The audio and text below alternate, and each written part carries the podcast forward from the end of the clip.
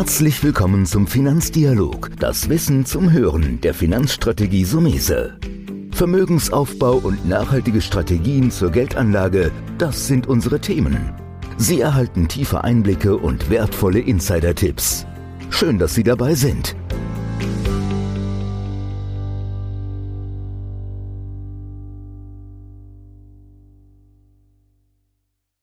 Herzlich willkommen wieder zu einer neuen Podcast-Folge von Finanzdialog.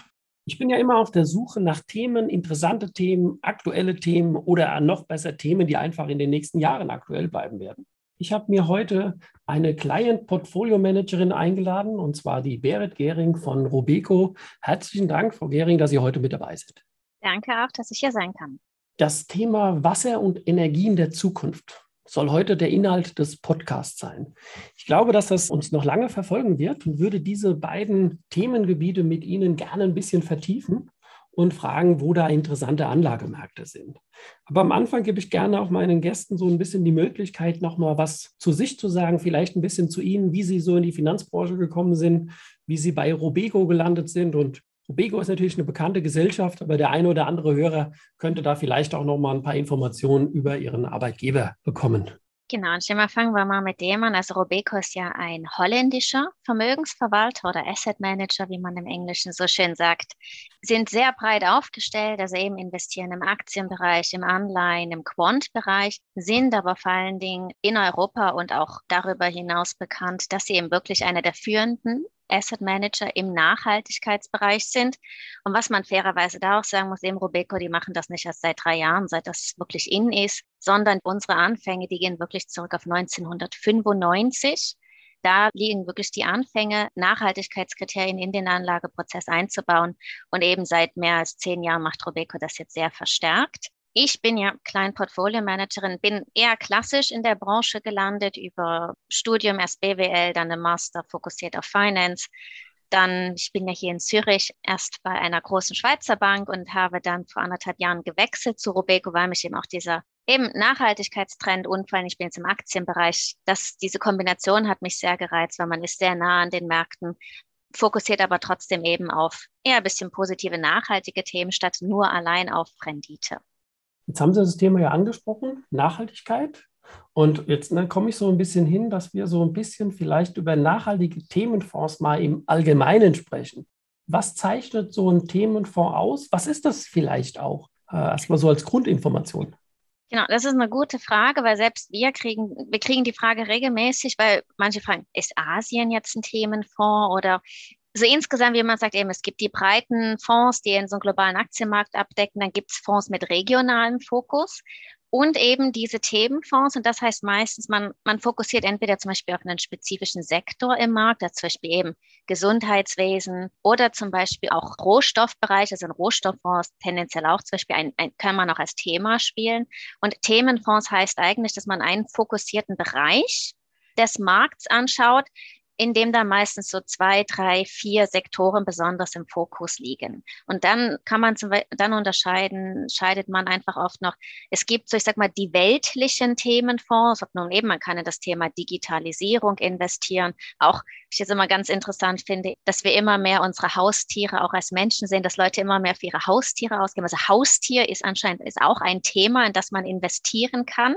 Wenn wir jetzt über nachhaltige Themenfonds reden, ähm, das ist eben auch ein Bereich, in dem Robeco seit 2001 bereits aktiv ist, da geht es immer darum, dass man in Themen investiert, die eine nachhaltige Entwicklung vorantreiben. Ob das eben im Thema Wasser ist, im Thema saubere Energie oder auch eben Rohstoffengpässe, Kreislaufwirtschaft ist auch so ein nachhaltiges Thema zum Beispiel. Oder jetzt eben ganz neu und sehr hoch gehypt das Wort Biodiversität.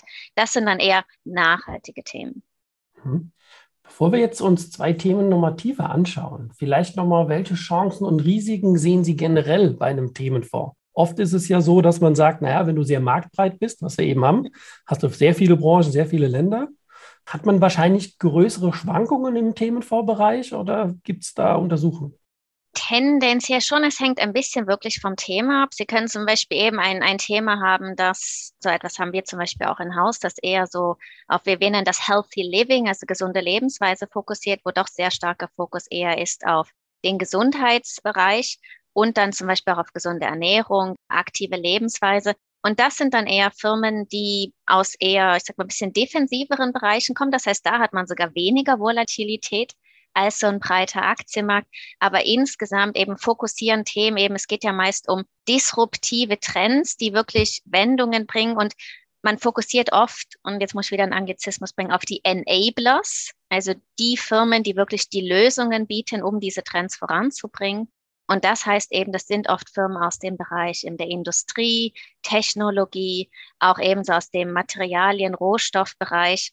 Und das sind Firmen, wenn man dann ein Portfolio hat, was eben auf diese eher prozyklischen Bereiche fokussiert, dann hat man tendenziell höhere Volatilität. Die Idee dahinter ist immer, dass das eben, das sind bahnbrechende Trends, die stärker wachsen sollten als der breite Aktienmarkt. Das heißt, da hat man dann dieses Potenzial der Mehrrendite.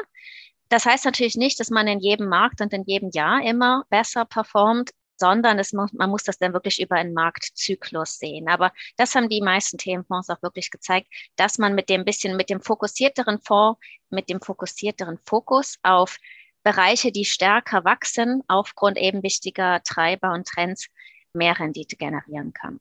Sie haben eben gesagt, es gibt durchaus bahnbrechende, nennen wir es mal Innovationen oder Anlagesegmente. Schauen wir uns da mal das Thema Wasser an. Warum könnte ein Wasserfonds interessant sein? Und ihr habt ja schon sehr lange bei Robeco einen Wasserfonds. Wasser ist ein Dauerbrenner. Ich meine, wir haben natürlich äh, Hitzewellen etc. und die werden die nächsten Jahrzehnte und Jahre leider wohl auch kommen. Jetzt aber die Brille aus der Investmentseite. Was macht ein Wasserfonds aus oder wie muss man damit umgehen? Was bei uns einfach auch ist, wenn wir diese nachhaltigen Themenfonds neu aufsetzen oder jetzt managen, eben, das sind keine kurzfristigen Themen oder kurzfristigen Trends.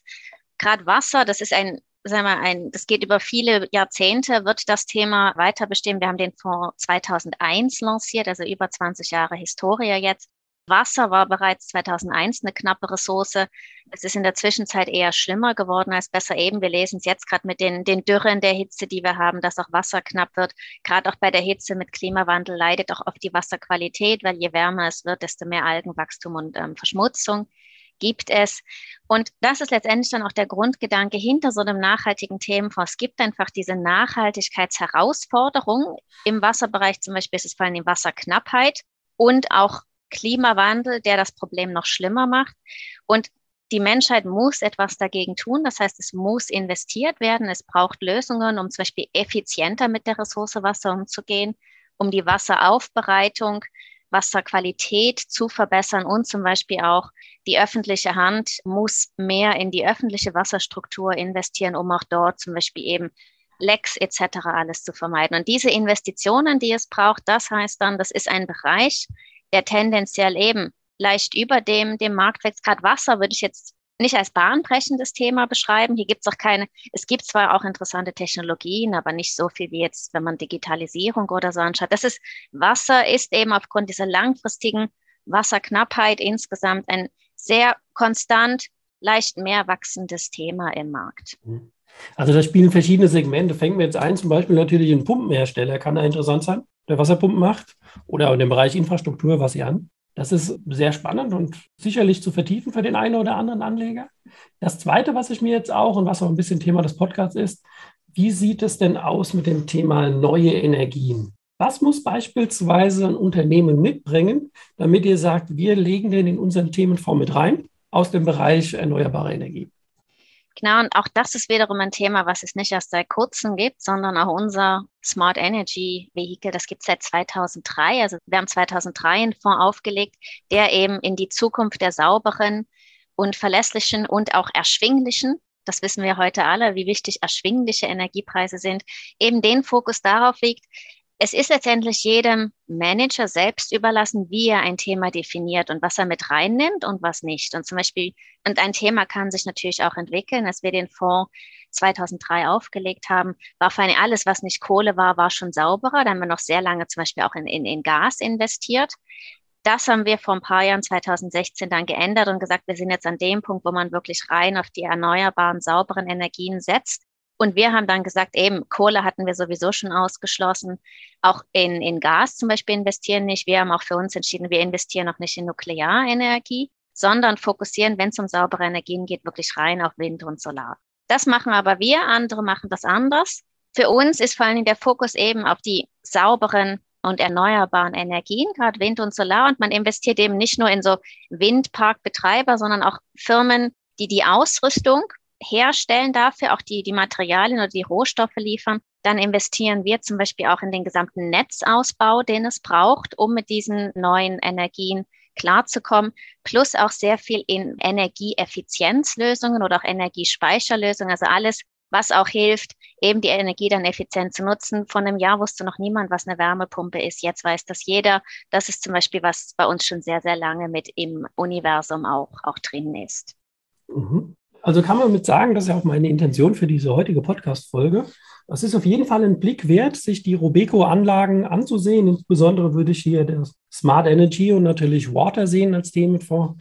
Wir haben zum Beispiel den letzten Jahren sehr gute Erfahrungen gehabt mit dem Global Consumer Trends. Wie verändert sich unser Konsumverhalten? Abschließend vielleicht noch so eine Art Fazit oder Klammer. Welche Botschaft würden Sie so einem Anleger mitnehmen, zu sagen, hier Themenfonds, was ich persönlich sage, es muss, muss dabei mischen. Was würden Sie sagen, hier sollten Anleger beachten, wenn er sich mit dem Thema auseinandersetzen will? Also eben, wir würden es auch immer sehen, gerade eher als Beimischung und ebenso sehen es auch meist die Kunden, weil eben die meisten haben schon ein globales Aktienportfolio. Themenfonds sind dann eher eine Beimischung. Es sollte natürlich, das Thema an sich sollte dem, den Leuten gefallen. Sie sollten auch überzeugt davon sein, dass das ein wirklich langfristiges Thema ist. Und dann kann natürlich jeder für sich entscheiden, wählt er ein sag mal, so ein weltliches Thema wie Consumer Trends oder wählt er so ein Nachhaltigkeitsthema. Und dann kann man auch ein bisschen schauen, eben mag man lieber passiv oder aktiv. Bei aktiv hat man einfach den meistens doch ein bisschen breiter diversifiziert. Über zum Beispiel eben wie, ich, wie im, im, im Energy eher die gesamte Wertschöpfungskette, also auch Energieeffizienzlösungen, während die passiven Lösungen meist wirklich nur auf Solar, Wind und Wasserstoff schauen. Da kann man auch schauen und dann sollte man einfach sich wirklich bewusst sein, das sind Themen, die einfach über den gesamten Marktzyklus, also so fünf bis sieben Jahre, ganz klar outperformen wollen. Heißt nicht, dass es wirklich jedes Jahr auch eben eine Mehrrendite gibt, und es sollte immer eine mittel- bis langfristige Anlage sein. Ja, da bleibt mir nichts mehr hinzuzufügen. Frau Gehring, herzlichen Dank, dass Sie heute mit dabei waren bei uns in der Folge. Und nochmal danke für Ihre Teilnahme. Danke auch.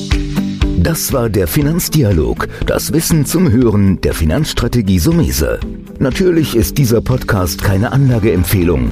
Denn jede Anlageentscheidung muss individuell getroffen werden. Idealerweise ist sie Teil einer ganzheitlichen Strategie, die exakt zu Ihnen passt. Dazu müssten wir uns persönlich kennenlernen. Besuchen Sie uns auf sumese.de.